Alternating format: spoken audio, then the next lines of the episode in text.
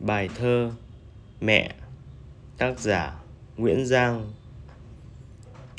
Chiều hôm đàn quạ lượn bên sông, Chi chít cành cao tiếng não lùng. Lon biếc rừng thưa thu lạnh lẽo, Sông chiều một dải tối mênh mông.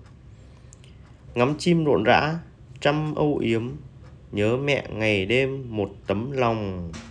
Xã hội còn mong khi rạng mặt mà con thơ thẩn đứng nhìn trông.